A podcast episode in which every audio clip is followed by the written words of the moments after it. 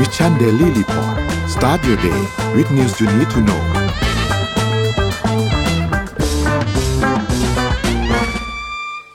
สวัสดีครับยินดีต้อนรับเข้าสู่ Mission Daily Report ประจำวันจันทร์ที่28สิงหาคม 2566 นะครับ วันนี้คุณอยู่กับพวกเรา 2 คนตอน 7 โมงถึง 8 โมงเช้า สวัสดีพี่ปิ๊กครับ สวัสดีครับ สวัสดีคุณผู้ชมด้วยครับ ครับ สวัสดีเช้าวันจันทร์นะครับ ก็เดี๋ยววันนี้เราไปอัปเดต เรื่องราวต่างๆกันนะครับ มีเรื่องให้อัปเดตกันมากมายเหลือเกินนะครับ ในเช้าวันจันทร์แบบนี้นะครับ รวมถึงเรื่องของเอ่อการเมืองด้วยนะครับอืมที่คาดว่าภายในสัปดาห์นี้เราน่าจะได้เห็นคอรมอที่ร้อยเปอร์เซ็นต์นะครับ แต่วันนี้เราก็เอาข้อมูลล่าสุดที่ก็ต้องบอกว่าเริ่มนิ่งมาประมาณนึงแล้วล่ะเอามาเล่าให้ฟังกันว่าตอนนี้มีชื่อไหนบ้างที่จะเป็นรัฐมนตรีว่าการหรือรัฐมนตรีช่วยกระทรวงใดบ้างนะครับ โอเค เดี๋ยวเราพาไปดูตัวเลขก่อนครับว่าเป็นยังไงครับ อัปเดตตัวเลขล่าสุดครับเซ็ตตลาดหลักทรัพย์บ้านเราครับอยู่ที่ 1,560.20 ครับบวกขึ้นมา 0.18%นะครับถัดมาครับหุ้นต่างประเทศครับดาวโจนส์ครับอยู่ที่ 34,346 นะครับ NASDAQ ครับอยู่ที่ 13,590 นะครับบวกขึ้นมาเกือบๆ1%นะครับ NYSE ครับอยู่ที่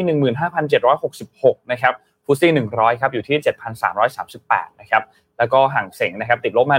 1.40%ครับอยู่ที่ 17,956 นะครับลงไป ค่อนข้างเยอะเหมือนกันนะครับถัดมาครับราคาน้ำมันดิบครับมีการปรับตัวขึ้นประมาณ1ถึง1.3%นะครับ WTI ครับอยู่ที่ 79.83 นะครับบวกขึ้นมา 0.99%นะครับ Brent ครับอยู่ที่ 84.48 นะครับบวกขึ้นมา 1.34%ครับส่วนราคาทองคำครับติดลบ 0.10%ครับอยู่ที่ 1,914.96 นะครับแล้วก็สุดท้ายครับคริปโตเคอเรนซีครับบิตคอยครับอยู่ที่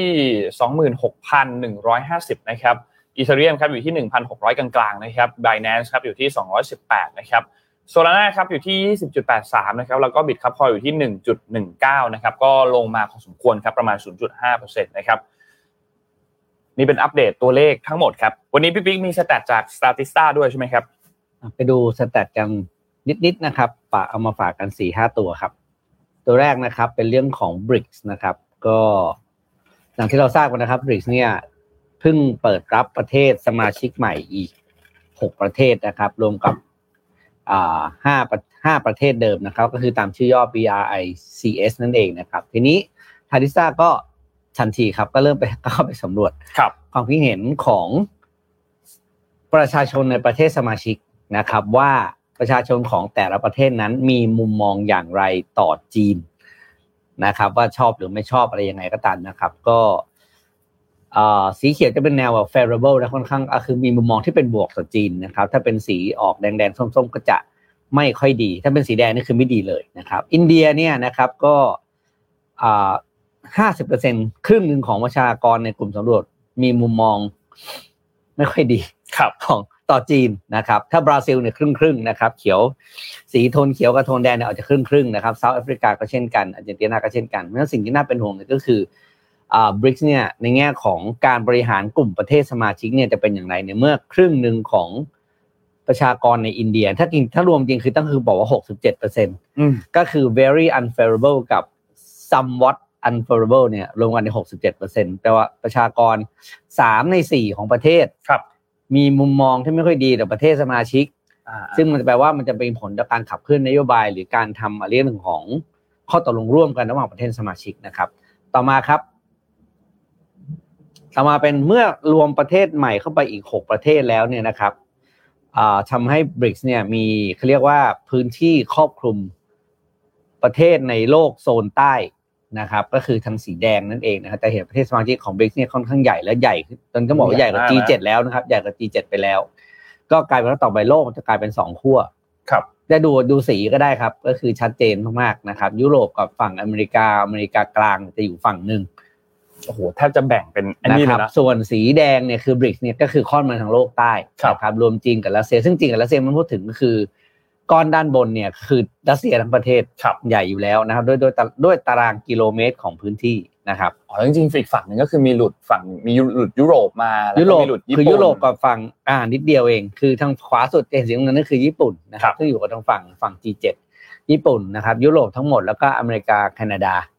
หมดแล้วตอนนั้นถ้านับตัวประชากรนี่คือไม่ต้องพูดถึงคือเละเพราะครับ G7 ได้สู้ไม่ได้แน่นอนในเรื่องของจำนวนประชากรนะครับ ต่อมาครับ ต่อมาเป็นตัวของประเทศที่มีการใช้น้ำมันมากนะครับสหรัฐอเมริกาเป็นอันดับหนึ่งนะครับก็เพิ่มขึ้นนะในรอบ 10 ปีนะครับจากปี 2012 เทียบกับ 2022 สหรัฐอเมริกาบวกขึ้น 8.9%จีนครับบวกขึ้น 42.1%อินเดียบวกขึ้น 41.1% แล้วก็ขณะที่ญี่ปุ่นเป็นประเทศเดียวที่มีอัตราการใช้น้ำมันลดลงคือลดลบลดลง 28.6%นะครับ เทียบ 10 ปีนะครับ 2012 กับ 2022 นะครับ ต่อมาครับเป็นเรื่องของเอ่ออันนี้น่าน่าสนใจมากก็คือประเทศที่ยังมีเรื่องของระบบการปกครองแล้วก็มีจำนวนของทาส ยังอยู่ในการระบบอ่าเขาเรียกว่าโครงสร้างของการของโครงสร้างทางสังคมนะครับออกมาชัดเจนมากอ่านอตโคเรียนะครับยังมีอ่าต่อหนึ่งพันคนนะครับต่อหนึ่งพันคนมีทาสหนึ่งร้อยสี่จุดหกคน ก็คือประมาณหนึ่งหนึ่งหนึ่งอ่าสิบเปอร์เซ็นต์นะครับแล้วก็อ่าเอริเทรียนะครับเก้าสิบจุดสามนะครับอ่ามอริทาเนียนะครับสามสิบสองแล้วก็เป็นซาอุดิอาระเบียตุรกีตากิสถาน UAE แล้วก็รัสเซียนะครับก็แปลว่าระบบ slavery เนี่ยยังคงมีอยู่ ในโลกนะครับ ยังไม่หมดไปซะทีเดียวนะครับ ต่อครับประเทศที่ประชากรอ่านี้เป็นรายการสินค้าก่อน คนซื้อสินค้ามือสองก็ซื้ออะไร อันนี้เอามาให้ดูเป็นเรื่องสนุกสนุกนะครับ เสื้อผ้าเป็นอันดับหนึ่งนะครับ รองเท้าอันดับสองหนังสืออแผ่นเพลงแผ่นเกมนะครับ เป็นอันดับสามอ c เซสซรี่ของใช้ทั่วไปอันดับสี่สิบหกเปอร์เซ็นต์นะครับ แล้วก็มีคนอยู่สี่สิบเปอร์เซ็นบอกว่าไม่ซื้อสินค้ามือสอง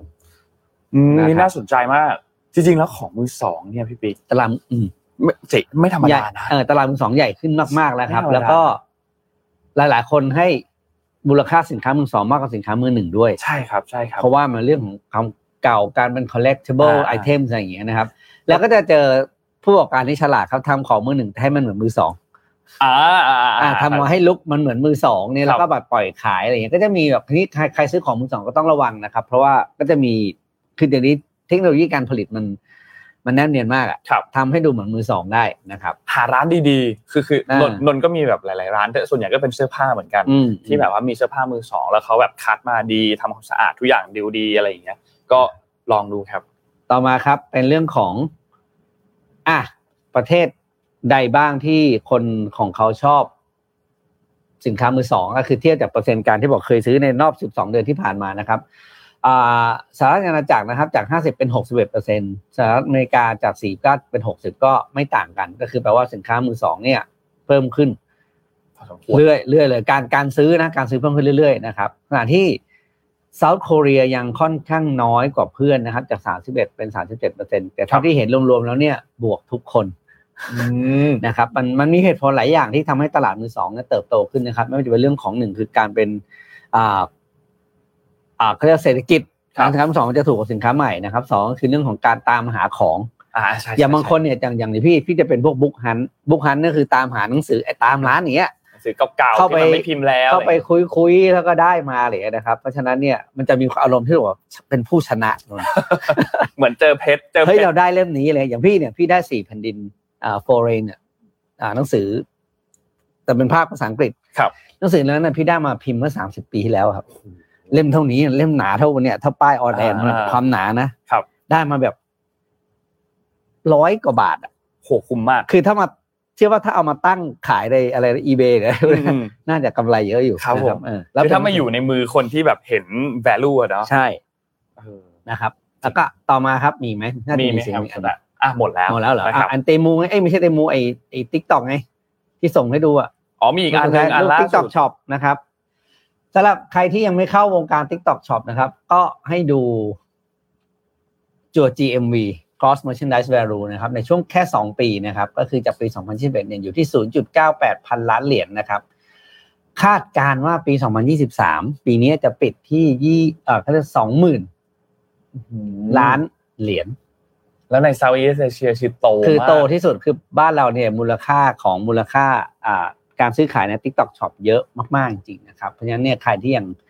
ไม่เข้าวงการไม่ว่าจะเป็นในฐานะ creator ผู้อ่าผู้ผู้ขายผู้ไลฟ์ไปแล้วก็แล้วแต่เป็นหรือว่าแบรนด์จะเข้าไปแล้วแต่ไปซื้อของอะไรอย่างเงี้ยนะครับ ลองเข้าไปดูจะเจอของดีๆเยอะมาก คือคืออันเนี้ยน่าน่าสนใจมากนะพี่ปิ๊กเพราะว่าเหมือนด้วยความที่แพลตฟอร์มเขากำลังดันด้วยนะพี่กำลังพยายามที่จะดันตัว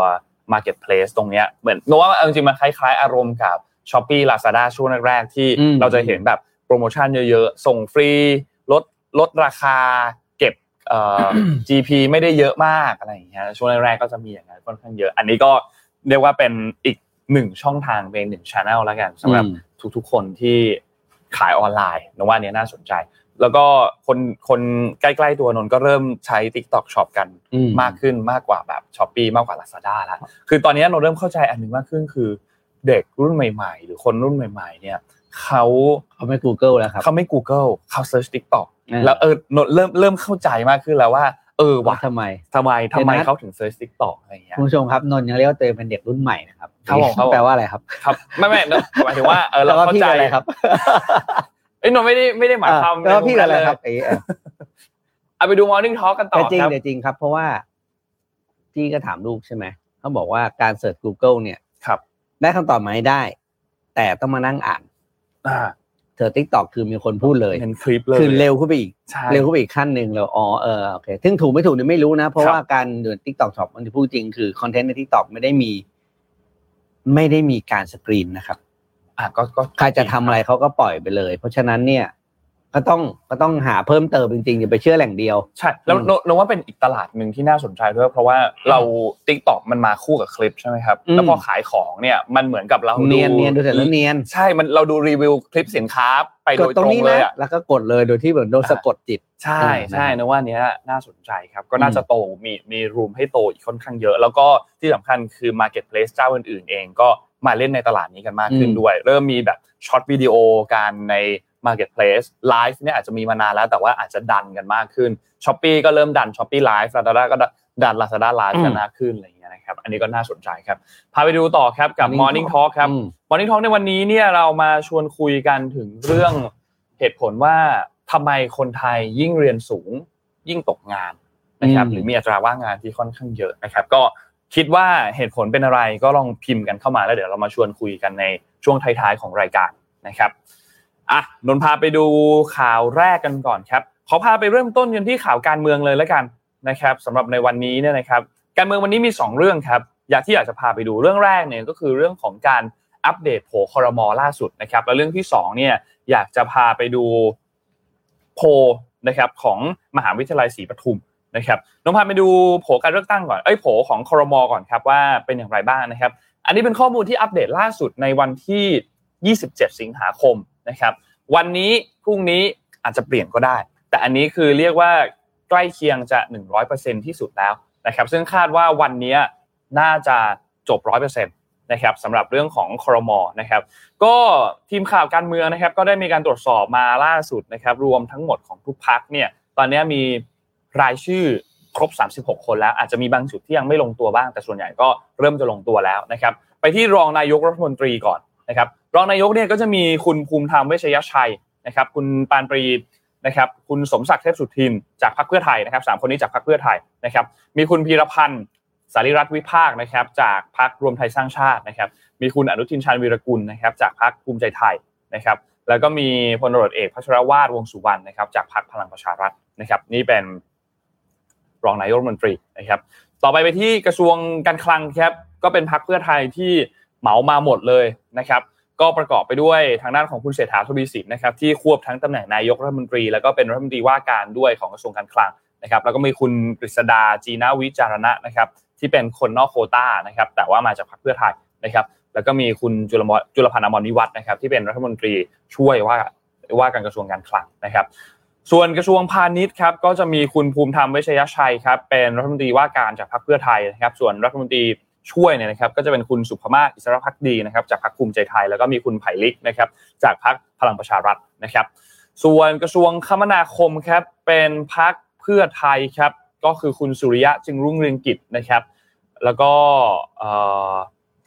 มีคุณสุรโชติปิยโชตนะครับที่เป็นรัฐมนตรีช่วยนะครับ มีคุณมณพรเจริญศรีนะครับเป็นรัฐมนตรีช่วยเช่นเดียวกันนะครับ กระทรวงมหาดไทยครับเป็นคุณอนุทิน ชาญวีรกุลครับที่นั่งเป็นรัฐมนตรีว่าการนะครับ ส่วนทางด้านของรัฐมนตรีช่วยตอนนี้ชื่อยังไม่นิ่งนะครับ แต่ก็มีโผครับก็มีคุณชาดาไทยเศรษนะครับที่เป็นพรรคภูมิใจไทยนะครับมีคุณเสริมศักดิ์พงพาณิชย์นะครับจากพรรคเพื่อไทยนะครับแล้วก็มีคุณดวงฤทธิ์เบญจาธิกุลชัยรุ่งเรืองนะครับจากพรรครวมไทยสร้างชาตินะครับ ส่วนกระทรวงเกษตรครับกระทรวงเกษตรเนี่ยเป็นทางด้านของร้อยเอกธรรมนัฐครับเลขาธิการพรรคพลังประชารัฐนะครับร้อยเอกธรรมนัฐพรมเผ่านะครับ แล้วก็มีคุณ นภินนะครับที่เป็นพรรคภูมิใจไทยนะครับมีคุณอนุชานาคาสายนะครับจากพรรครวมไทยสร้างชาตินะครับแล้วก็มีคุณเกรียงนะครับจากพรรคเพื่อไทยนะครับที่ติดโผอยู่ในรัฐมนตรีช่วยอยู่นะครับกระทรวงอุตสาหกรรมครับมีคุณพิมพัทราครับวิชัยกุลนะครับจากพรรครวมไทยสร้างชาตินะครับกระทรวงพลังงาน กระทรวงพลังงานตอนนี้ชื่อยังไม่นิ่งสักเท่าไหร่ นะครับยังมีชื่อของ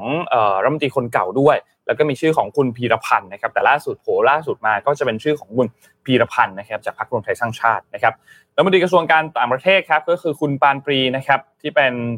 จากพรรคเพื่อไทยนะครับกระทรวงดีเอสครับเป็นเลขาธิการของพรรคเพื่อไทยครับคุณประเสริฐจันทระรวงทองนะครับแล้วก็มีกระทรวงทรัพยากรธรรมชาติและสิ่งแวดล้อมนะครับก็มีพลตำรวจเอกพัชรวาทวงสุวรรณนะครับที่เป็นรัฐมนตรีจาก พรรคพลังประชารัฐนะครับกระทรวงยุติธรรมครับเป็นพลตำรวจเอกทวีสอดส่องครับจากพรรคประชาชาตินะครับพรรคประชาชาติจริงๆคุ้มมากนะครับพรรคประชาชาติเนี่ยสสเนี่ยเสียงไม่เยอะเสียงประมาณน่าจะเก้าเก้าถึงสิบเสียง แต่ว่าได้เก้าอี้สองเก้าอี้ใหญ่ก็คือส่วนยุติธรรมกับประธานสภาก็คือคุณวันนอนะครับได้เป็นเป็นสองเก้าอี้ที่ต้องบอกว่าใหญ่เลยล่ะ ถ้าเทียบกับจำนวนสสที่ได้นะครับ กระทรวงแรงงานมีคุณพิพัฒน์รัชกิจประการนะครับจากภูมิใจไทยนะครับ กระทรวงพมครับเป็นคุณวราวุฒิศิลปะอาชานะครับจากพรรคชาติไทยพัฒนานะครับ กระทรวงการท่องเที่ยวมีคุณสุดาวันหวังสุภกิจโกศลนะครับจากพรรคเพื่อไทยนะครับ กระทรวงวัฒนธรรมเป็นคุณสุทินคลังแสงนะครับ จากตอนแรกที่ดูเหมือนจะเป็นกระทรวงกลาโหมนะชื่อนี้ แต่ว่าสุดท้ายแล้วออกมาที่กระทรวงวัฒนธรรมนะครับ ก็ตอนนั้นมีคนแซวเลยว่าน่าจะเป็น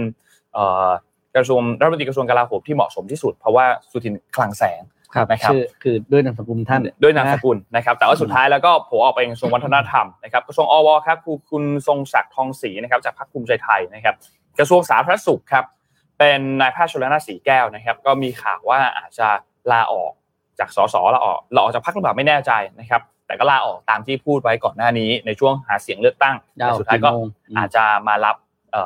รัฐมนตรีว่าการกระทรวงสาธารณสุขแทนนะครับพร้อมคุณสันติพร้อมพัฒน์จากพรรคพลังประชารัฐเป็นรัฐมนตรีช่วยนะครับกระทรวงศึกษาธิการครับใกล้หมดแล้วครับ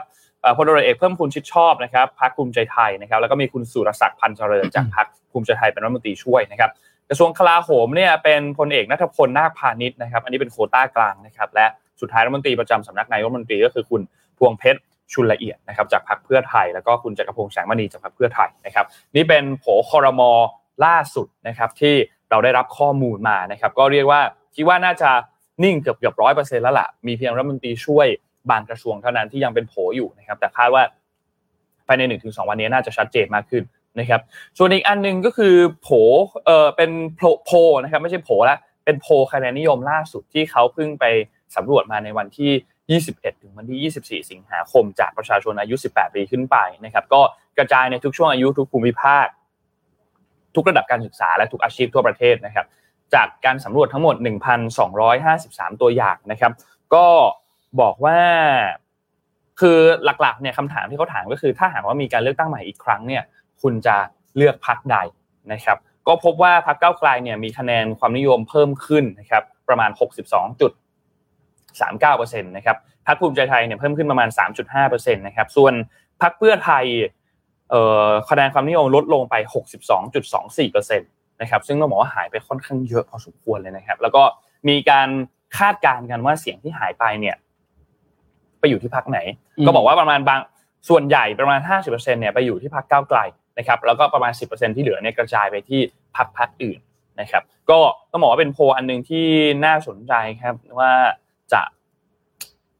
สะท้อนความคิดของประชาชนมากน้อยแค่ไหน เพราะว่าถ้าพูดกันถึงจำนวนตัวอย่างเองก็อาจจะไม่ได้เยอะมากประมาณ 1,200 กว่าตัวอย่างนะครับ ก็รอดูรอติดตามกันต่อไปครับว่าจะเป็นอย่างไร จริงๆในโพก็มีการทำคำถามอื่น ๆ อีก พอสมควรเหมือนกันยกตัวอย่างเช่น นโยบายไหนของเพื่อไทยที่คุณอยากให้ทำสำเร็จมากที่สุดสามอันดับแรกนะครับ ก็พบว่าค่าแรง 600 ต่อวันกับเงินเดือนป.ตรี 25,000 บาทเนี่ยเป็น 2 นโยบายแรกที่คนพูดถึงมากที่สุดว่าอยากให้ทำสำเร็จ และนโยบายถัดมาก็คือกระเป๋าเงินดิจิตอล10,000 บาทนะครับส่วนอีกเรื่องหนึ่งก็คือเรื่องของการเห็นด้วยไหมว่า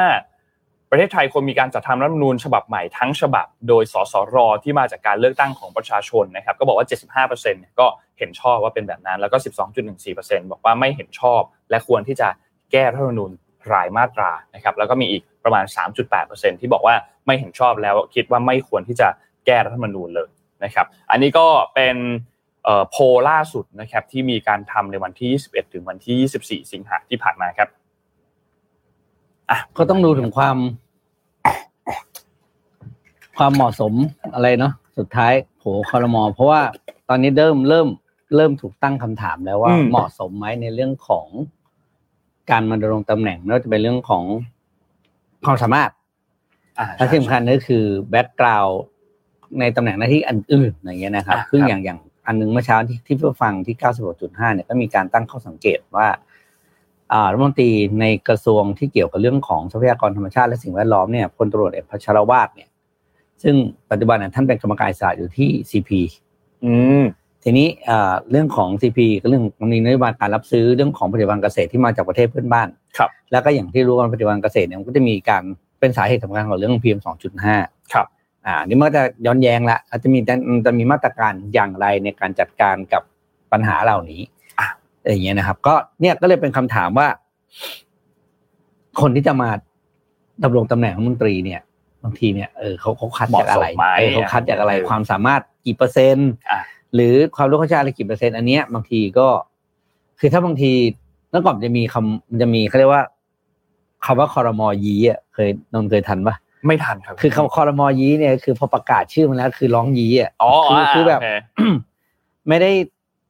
ถูกสีตรงปกกับตัวงานเลยครับนะครับ เพราะฉะนั้นเนี่ยอย่างรอบนี้ก็เริ่มมีเริ่มมีกระแสมาแล้วว่าอีกแล้วเหรอก็คือก็คือเอาใครมาทำในแต่ละกระทรวงแล้วสุดท้ายงานก็จะไปไม่ ไม่ได้ไม่ได้สิ่งที่มันตามที่มันควรจะเป็นอะเออคือนั่นแหละครับก็ประชาชนก็เหนื่อยกันต่อไปอะทีนี้ไปดูต่างประเทศกันบ้างนะครับอ่าหลาย ๆ คนอาจจะไม่เคยได้ยินชื่อประเทศนี้ แต่ว่าตอนนี้ประเทศนี้กำลังเป็นที่อ่าจับตามองของสังคมโลกมาครับประเทศนี้ประเทศไนเจอร์ครับ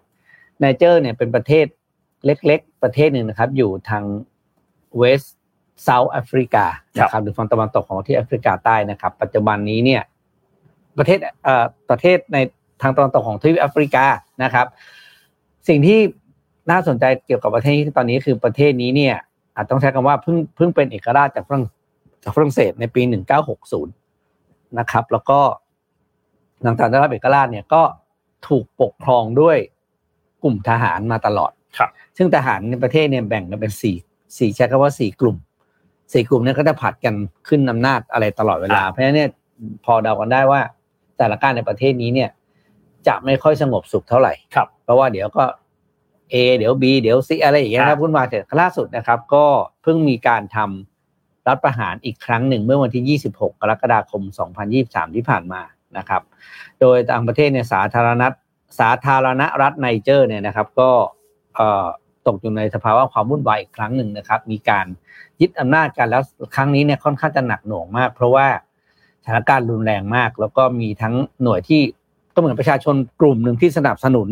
ในเรื่องของการทำรัฐประหารนะครับ กับอีกหลายๆกลุ่มที่เขาพยายามที่จะแบบควบคุมสถานการณ์อะไรอย่างเงี้ยนะครับ สถานการณ์เนี่ยเลวร้ายถึงขนาดที่ว่ามีการเชิญทูตล่าสุดนะครับล่าสุดออกมาคือ มีการเชิญทูตฝรั่งเศสออกจากประเทศภายใน 48 ชั่วโมง นะครับแต่ถามว่าทำไมถึงมีความสำคัญก็เพราะว่าที่ไนเจอร์เนี่ยครับปัจจุบันนี้มีต่างชาติอยู่สองประเทศที่ เป็นเขาเรียกว่าเป็นประเทศที่เข้าไปลงทุนหลักในการพัฒนาสร้างโครงสร้างสาธารณูปโภคของประเทศ ซึ่งก็คือจีนนะครับ แล้วก็ฝรั่งเศสนะครับฝรั่งเศสเนี่ยก็คือแน่นอนคือหลังจากที่ประกาศอ่าเขาเรียกว่าให้ให้ให้เอกราชแล้วเนี่ยก็จะมีอิทธิพลในด้านการปกครองอยู่ครับ ก็เลยมีการลงทุนอะไรต่างๆ เข้าไป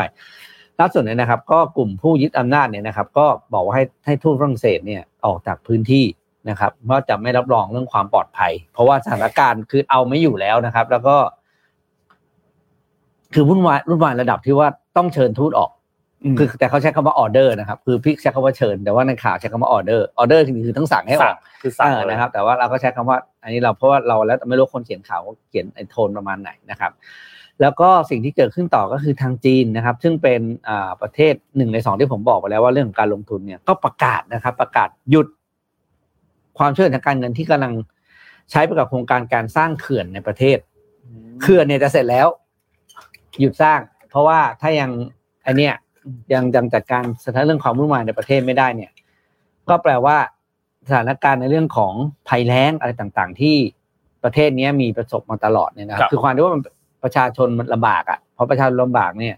มันก็การรับมันก็เป็นเหตุผลที่ให้เกิดรับประหารง่ายมาก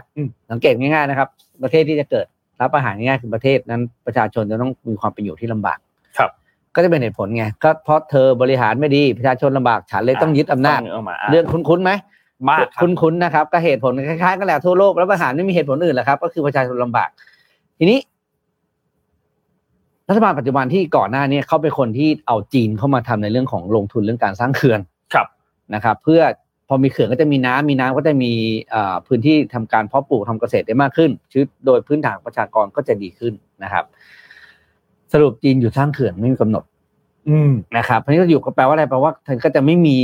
น้ำไม่มีก็สถานการณ์ก็จะวุ่นวายอย่างเงี้ยไปเรื่อยๆนะครับ โดยที่ปัจจุบันสถานการณ์ยังไม่มีทีท่าว่าจะสิ้นสุด นะครับ ก็เป็นอีกหนึ่งประเทศคือทางทวีปประเทศในทวีปแอฟริกาเนี่ยยังยังอยู่กับเรื่องนี้เยอะมากจริงๆใช่ใช่ใช่คือวนในเวียนหลายๆประเทศนะครับกัในเองหลายๆประเทศของยังเนี่ยหลายหลายประเทศมากนะครับ อันนี้ก็เป็นหนึ่งในประเทศล่าสุดที่ที่มีการรัฐประหารเกิดขึ้นในช่วงไม่กี่เดือนที่ผ่านมาครับนะครับเอ่อพาไปดูต่อที่รัสเซียนิดหนึ่งครับ ไปดูที่รัสเซียครับเอ่อที่รัสเซียเนี่ยเกิดเหตุเกิดขึ้นอันหนึ่งคือถ้าใครจำได้ที่มีการเหมือน การก่อกบฏขององค์กรทหารรับจ้างที่เป็นทางด้านของวากเนอร์เนี่ยนะครับ ซึ่งล่าสุดเนี่ยปรากฏว่ามีข่าวออกมาครับว่าทางด้านหัวหน้าและผู้ก่อตั้งองค์กรทหารรับจ้างวากเนอร์หรือที่เรารู้จักกันในชื่อของเยฟเกนีปริโกชินเนี่ยนะครับ ล่าสุดเนี่ยเหมือนจะเสียชีวิตครับ เพราะว่ามีเหตุตกหลังจากที่ เครื่องบินส่วนตัวเนี่ยเดินทางออกจากกรุงมอสโกนะครับโดยทางการรัสเซียแล้วก็สื่อของหลักๆของรัสเซียเนี่ยนะครับมีการรายงานว่าบนเครื่องบินเนี่ยมีผู้โดยสารรวมลูกเรือเนี่ยนะครับอยู่ทั้งหมด 10 คนนะครับซึ่งทั้งหมดเนี่ยเสียชีวิตทั้งหมดนะครับต้องบอกว่าพริโกชินเนี่ยก่อนหน้านี้เป็นชื่อที่ถูกพูดกันเยอะมากนะครับในช่วงที่มีการลุกขึ้นต่อต้านรัฐบาลเครมลินเนี่ยแล้วก็โดนข้อหาก่อกบฏด้วยนะครับแล้วก็ล่าสุดเนี่ย ก็สื่อก็สันนิษฐานว่าเขาอาจจะเสียชีวิตนะครับ ซึ่งณปัจจุบันตอนนี้เนี่ยก็จากผลตรวจพิสูจน์เนี่ยนะครับก็มีการยืนยันแล้วนะครับ BBC มีการเก็บข้อมูลยืนยันแล้วว่ามีการตรวจสอบพิสูจน์ทางพันธุกรรม แล้วก็ยืนยันการเสียชีวิตของเยฟเกนีพริโกชินนะครับหัวหน้ากองทหารรับจ้างวากเนอร์นะครับองค์กรทหารรับจ้างรัสเซียนะครับหลังจากที่มีการพิสูจน์จากร่างที่เก็บกู้จากเหตุเครื่องบินส่วนตัวที่ตกเมื่อวันพุธที่ 25 สิงหาคมที่ผ่านมานะครับ ซึ่งก็ต้องบอกว่า ก็มีการระบุยืนยันผู้เสียชีวิตทั้ง 10 รายแล้วก็สอดคล้องกับรายชื่อผู้โดยสารบนเที่ยวบินที่มีการระบุไว้ก่อนหน้านี้นะครับซึ่งต้องบอกว่าก็มีทางด้านของบัญชีโซเชียลมีเดียของกลุ่มวากเนอร์เนี่ยนะครับที่ออกมาระบุบอกว่าเครื่องบินเจ็ตส่วนตัวของพริโกชินเนี่ยถูกทางด้านกองทัพอากาศของรัสเซียเนี่ยยิงตกนะครับซึ่งอันนี้ก็น่าสนใจว่าเป็นเหตุการณ์ที่เกิดขึ้นโดยตั้งใจหรือเปล่า นะครับเพราะว่าอย่างที่เราทราบครับว่าก่อนหน้านี้ทางด้านของรัสเซียกับทางด้านของวากเนอร์เนี่ยก็มีปัญหากันนะครับแม้ว่าทุกอย่างจะคุยคุยกันเรียบร้อยแล้วจัดการกันเรียบร้อยแล้วแล้วก็เหมือนจะโอเคแล้วเนี่ยนะครับแต่สุดท้ายก็ดูจะถูกตั้งคำถามกันต่อไปว่า เป็นอุบัติเหตุ หรือว่ามีเป็นความตั้งใจของทางด้านรัสเซีย หรือพูดง่ายๆคือของทางด้านปูตินหรือเปล่า เนี่ยนะครับ อันนี้ก็เป็นคำถามที่ถูกตั้งอยู่ณปัจจุบันตอนนี้นะครับ ส่วนสาเหตุของเครื่องบินตกเนี่ยนะครับ อย่างที่บอกครับ คือณปัจจุบันตอนนี้ยังไม่ได้มีรายงานข้อมูลจากฝั่งรัสเซียถึงสาเหตุที่เครื่องบินเนี่ยตก ก็คืออยู่ในระหว่างการสืบสวนอยู่นะครับ แต่อย่างไรก็ตามครับ ก็มีการเชื่อมโยงกับทางด้านของกองทัพอากาศของรัสเซียว่าเป็นผู้ที่ยิงตกหรือเปล่าเนี่ยนะครับ แล้วก็มีแหล่งข่าวที่ไม่ระบุข้อมูลไม่ระบุรายชื่อเนี่ยนะครับ บอกว่าเขาเชื่อว่าเครื่องบินลำนี้เนี่ยถูกยิงตกด้วยขีปนาวุธจาก พื้นสู่อากาศเนี่ยจำนวนหนึ่งลูกหรืออาจจะมากกว่านั้นนะครับ แล้วก็มีการประกาศการแก้แค้นของสมาชิกฟากเนอร์หลายคนที่เชื่อว่าพีโกชินเนี่ยถูกสั่งเก็บนะครับ แล้วก็บางคนเนี่ยมีการพูดถึงเรื่องของการที่จะโค่นทางด้านของรัฐบาลเครมลินลงมาด้วยนะครับ เพราะฉะนั้นอันเนี้ยน่าสนใจครับว่าในอนาคตกลุ่มวากเนอร์เนี่ยจะเป็นอย่างไรต่อนะครับ เพราะว่าล่าสุดเนี่ยปูตินเองก็มีการออกมาพูดถึงนะครับ คือมีการประกาศลงกฤษฎีกาให้ทหารรับจ้างของกลุ่มวากเนอร์แล้วก็ทหารรับจ้างเอกชนรายอื่นๆเนี่ยต้องสาบานตนว่าจะจงรักภักดีต่อรัสเซียนะครับก็มีการลงนามในกฤษฎีกาเมื่อวันศุกร์ที่ผ่านมานี่เองนะครับซึ่งมีผลนะครับใช้ทันทีนะครับแล้วก็ครอบคลุมใครก็ตามที่เข้าร่วมกิจกรรมทางทหารในยูเครน ให้ความช่วยเหลือทางกองทัพ และทำหน้าที่ในทหารป้องกันดินแดนเนี่ยนะครับก็คือ ต้องมีขั้นตอนการสาบานตน เพื่อยืนยันความจงรักภักดีนะครับ เพื่อในข่าวเนี่ยก็ใช้คำว่าเหมือนเป็นการสร้างรากฐานทางจิตวิญญาณและศีลธรรมในการป้องกันประเทศของรัสเซีย ก็เป็นส่วนหนึ่งของคำสาบานนะครับ ซึ่งต้องบอกว่าการเคลื่อนไหวของปูตินในอันเนี้ยมีขึ้นหลังจากที่เครื่องบินลำนั้นตกไปนะครับ ก็ต้องรอติดตามดูนะครับ เพราะว่าทางด้านวากเนอร์เองก็มีหน่วยรบย่อยที่ชื่อว่ารูซิชเนี่ยนะครับรูซิชก็มีการออกมาประกาศว่าจะ หยุดปฏิบัติการทางทหารในยูเครนแล้วนะครับ แล้วก็มีพูดถึงเรื่องของเนี่ยแหละครับเครื่องบินตกนะครับ ก็น่าสนใจครับว่าเหตุการณ์หลังจากนี้เนี่ยจะเป็นอย่างไรต่อครับสำหรับท่าทีของทั้งกลุ่มวากเนอร์ที่เหลือเอง แล้วก็ทางด้านของรัฐบาลรัสเซีย รัฐบาลเคลมลินนะครับว่าจะเอาอย่างไรต่อครับ นี่เป็นอัปเดตล่าสุดครับพาไปดูที่ญี่ปุ่นนิดนึงนะครับ ในเรื่องของสถานการณ์ การจากจากจากผลจากการที่มีการปล่อยน้ำลงแล้วก็เมื่อวันศุกร์ที่ผ่านมานะครับ ก็เอามาเล่าให้ฟังว่าจีนได้ออกคำสั่งเรื่องของการห้ามนำเข้าผลิตภัณฑ์ประมงจากญี่ปุ่นนะครับเนื่องมาจากสาเหตุเรื่องของน้ำเสียจากโรงงานโรงพลังงานไฟฟ้าฟุกุชิมะเนี่ยแหละครับ ก็มีนิเคเอเชียก็ทำรายงานต่อไปอีกนิดนึงนะครับ ในเรื่องของผลกระทบที่จะเกิดขึ้นกับตลาดอุตสาหกรรมประมงของญี่ปุ่นนะครับ ว่าจะเกิดอะไรขึ้นบ้าง ปัจจุบันนี้เนี่ยอุตสาหกรรมประมงเนี่ยมีมูลค่านะครับประมาณนะครับมูลค่าการเฉพาะการส่งออกนะครับอยู่ที่สองจุดหกพันล้านเหรียญสหรัฐหรือประมาณสามแสนแปดหมื่นเจ็ดพันล้านเยนนะครับ ซึ่งเป็นเป็นเป็นมูลค่าตลาดที่เพิ่มขึ้นจากปีก่อน ค่อนข้างเพิ่มและเพิ่มขึ้นต่อเนื่องทุกๆ ปีด้วยนะ ทีนี้เจ้ามูลค่าการส่งออกดังกล่าวเนี่ยเป็นการส่งออกไปยังจีนอยู่ที่22.5เปอร์เซ็นต์นะครับ แล้วก็ จำนวนนี้จะหายไปเลย แปลว่าอะไรครับ แปลว่าไอ้ตาไอ้มาเก็ตแชร์ของการส่งออกปลาเนี่ยของญี่ปุ่นก็จะเสียไปค่อนข้างเยอะมาก เพราะมูลค่ามันก็ตีซะว่าประมาณ ตีว่าประมาณเป็นเป็นก็โอ้โหก็เยอะอยู่อะประมาณห้าพันล้านเอ่อประมาณห้าแสนห้าแสนล้านเหรียญนะก็ทำให้เกิดความกังวลกับมูลค่าตลาด เพราะว่าจริงโดยเฉพาะเดือนแรกเนี่ยเริ่มเห็นผลแล้วนะครับ คือยอดส่งออกประมงเนี่ย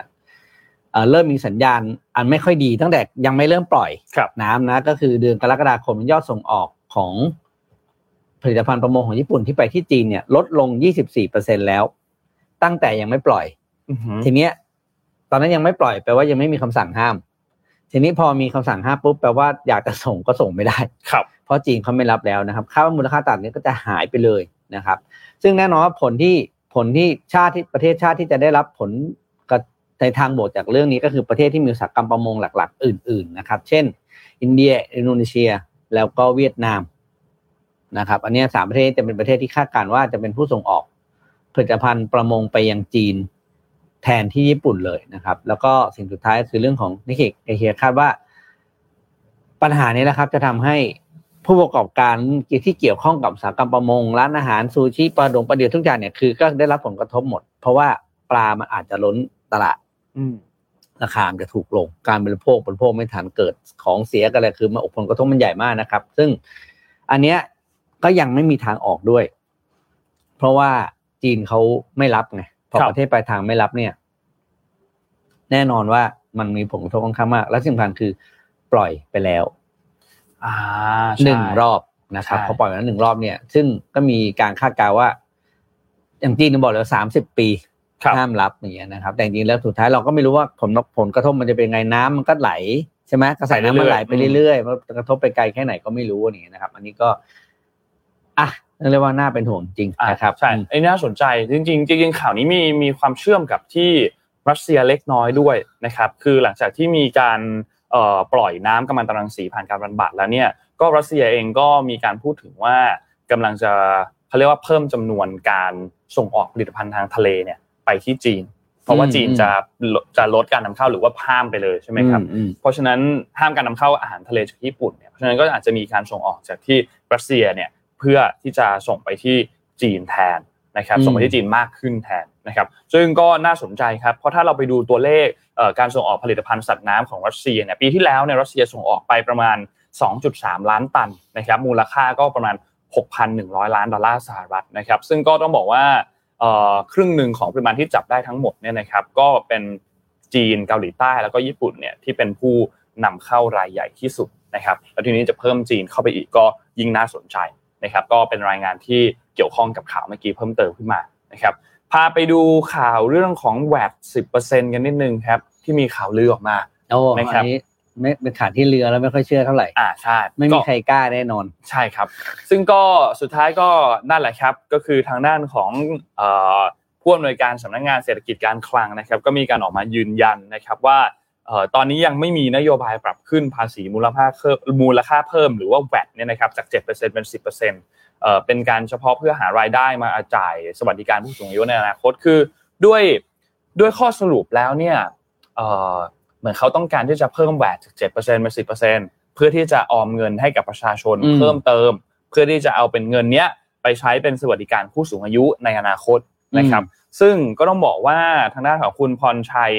ธีรเวชเนี่ยนะครับที่เอ่อภาพขึ้นมาเมื่อกี้เนี่ยนะครับที่เป็นผู้อำนวยการสำนักงานเศรษฐกิจการคลังแล้วก็ในฐานะโฆษกของกระทรวงการคลังด้วย ก็มีการชี้แจงบอกว่าที่จะปรับเพิ่ม7เป็น10%เนี่ยยังไม่เป็นความจริงนะครับ ก็เขาเรียกว่าเหมือนอาจจะ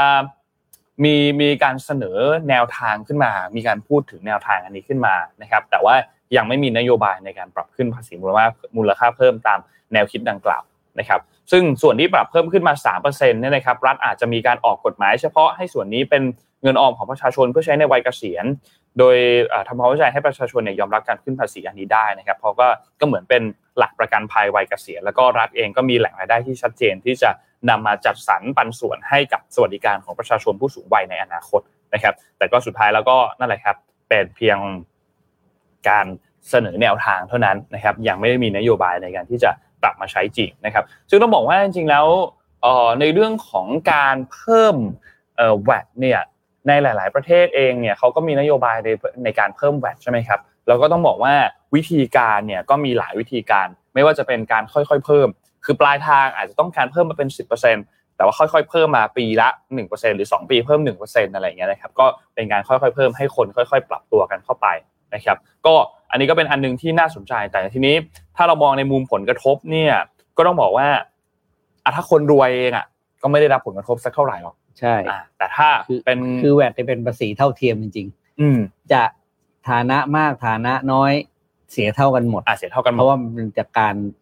การบริโภคของเราใช่จะต่างกันก็ไม่พียสนใจแค่เรื่องรายได้ของเราถูกไหมอ่าใช่ไม่สนคุณใจเติมเรื่องรายได้น้ำมันลิตรละสี่สิบคุณก็เสียแวดจากน้ำมันนั้นเท่ากันเท่าเท่ากันนะครับมันจะไม่เหมือนกับภาษีรายได้ จะต่างก็เพียงแค่กระเป๋าตังค์แต่ละคนที่ไม่เท่ากันครั้เท่างหนั้นนึ่เองงครั้งหนึ่งสัมภากรก็เคยพูดครับนานมาแล้วครับก็บอกว่าเอาแวดจะเป็นภาษีที่เท่าเทียมที่สุดแล้ว อืมไม่มีอะไรนะ ไม่มีแบ่งชั้นอ่าจนรวย เพราะว่าแปลว่าแปลว่าคนจนลำบากมากครับคนที่มีรายได้น้อย ฐานะรายได้น้อยลำบากมากจริงครับ เพราะว่าโดนทุกเม็ด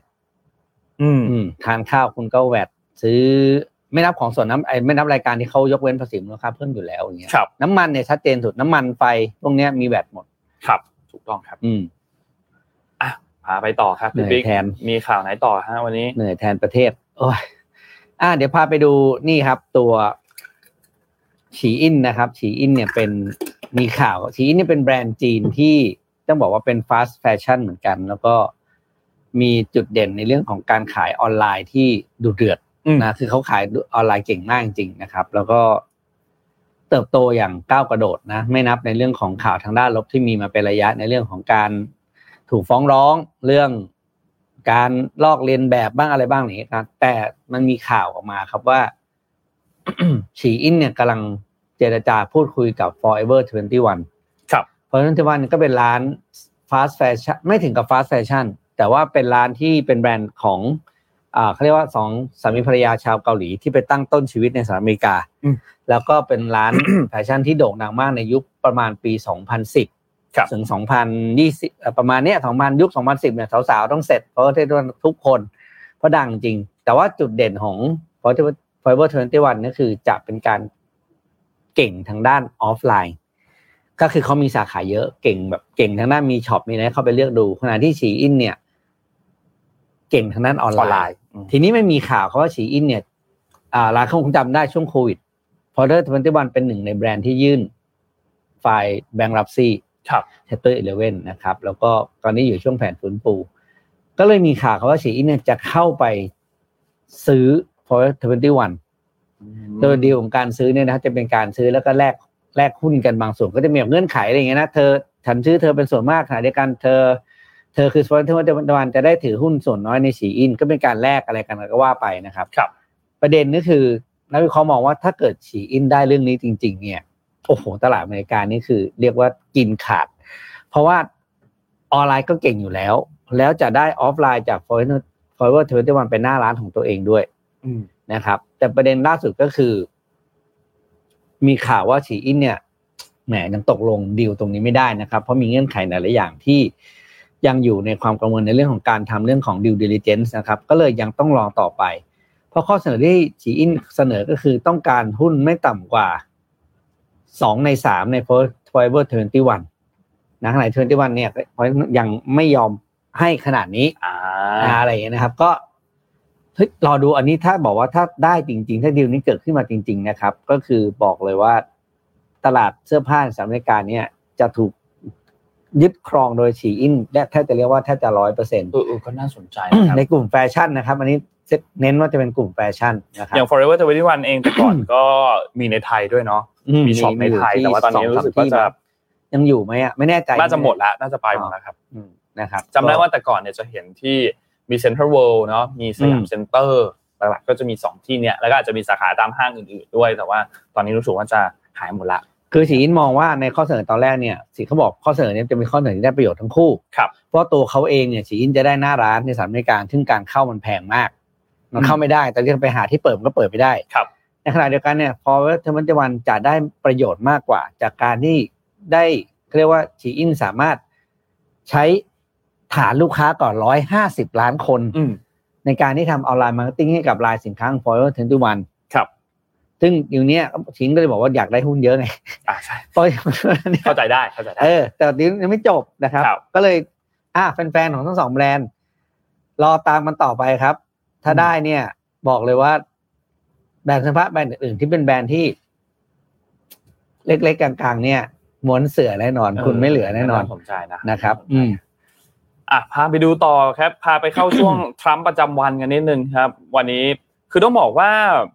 ปลายปีหน้ามีเลือกตั้งถูกไหมครับอืมประธานาธิบดีของสหรัฐนะครับที่อเมริกาเนี่ยนะครับ ก็ต้องบอกว่าตอนนี้ก็จะเห็นการเดินหน้าหาเสียงของคนที่ประกาศว่าจะลงสมัครชิงตำแหน่งของประธานาธิบดีสหรัฐในสมัยหน้าแล้วนะครับ ซึ่งคนหนึ่งที่เราได้ยินชื่อบ่อยมากก็คือโดนัลด์ทรัมป์นะครับที่จะกลับมาชิงตำแหน่งประธานาธิบดีอีกครั้งหนึ่งเนี่ยนะครับ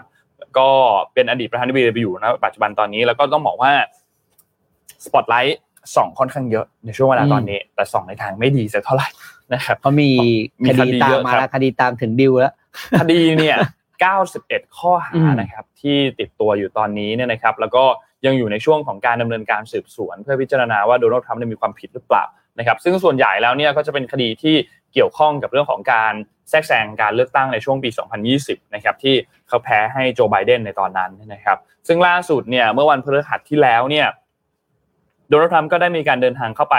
มอบตัวที่ ศาลในรัฐจอร์เจียนะครับที่ทางการสหรัฐเนี่ยเป็นโจทก์ยื่นฟ้องโดนัลด์ทรัมป์ในข้อหาการแทรกแซงการเลือกตั้งนะครับซึ่งก็เป็นภาพถ่าย mugshot ของโดนัลด์ทรัมป์เป็นภาพภาพนี้แหละครับที่ viral กันอยู่ในช่วงเวลาตอนนี้นะครับเพราะว่าตัวเขาเองก็เข้าไปถ่ายรูปหลังจากที่เดินทางมอบตัวแล้วก็มีเป็นภาพประกอบแฟ้มคดีในครั้งนี้ด้วยนะครับ ซึ่งเอ่ออย่างที่บอกครับว่าโจทย์ในคดีครั้งนี้ ครั้งนี้เนี่ยคือทางการของสหรัฐที่มีการยื่นฟ้องโดนัลด์ทรัมป์นะครับจากเอ่อพฤติการที่เขาเอาเอกสารลับของทางราชการเนี่ยไปซุกซ่อนไว้ในที่พักของเขาในรัฐฟลอริดานะครับเพื่อนำข้อมูลมาประกอบการหาเสียงเลือกตั้งในปี 2020 นะครับ ซึ่งก็แน่นอนครับว่า แต่จากที่เข้ามอบตัวเนี่ยก็ปฏิเสธทุกข้อกล่าวหานะครับทำให้ตอนนี้ก็ ต้องเดินหน้าสืบสวนกันต่อไปนะครับเพื่อพิสูจน์ความผิดของโดนัลด์ทรัมป์นะครับส่วนโดนัลด์ทรัมป์เองก็ใช้การที่เขาถูกดำเนินคดีเนี่ยมาหาเสียงว่านี่คือพยายามการการพยายามขัดขวางเขาเพื่อไม่ให้ไปถึงเก้าอี้ของประธานาธิบดีอีกครั้งหนึ่งนะครับซึ่งก็อันนี้เป็นคดีแรกที่ดำเนินการสืบสวนสอบสวนโดนัลด์ทรัมป์นะครับซึ่งก็มองว่าก็ต้องรอติดตามดูครับว่าการที่โดนัลด์ทรัมป์จะเป็นแคนดิเดตประธานาธิบดีอย่างเป็นทางการ แล้วก็ถ้าหากว่าชนะการเลือกตั้งด้วยเนี่ย ระบบยุติธรรมแล้วก็การเมืองของสหรัฐก็จะยิ่งแบบโอ้โหยิ่งซ้อน ยิ่งเหมือนเมา multiverse ยิ่งอันนี้กันเข้าไปใหญ่นะครับ ก็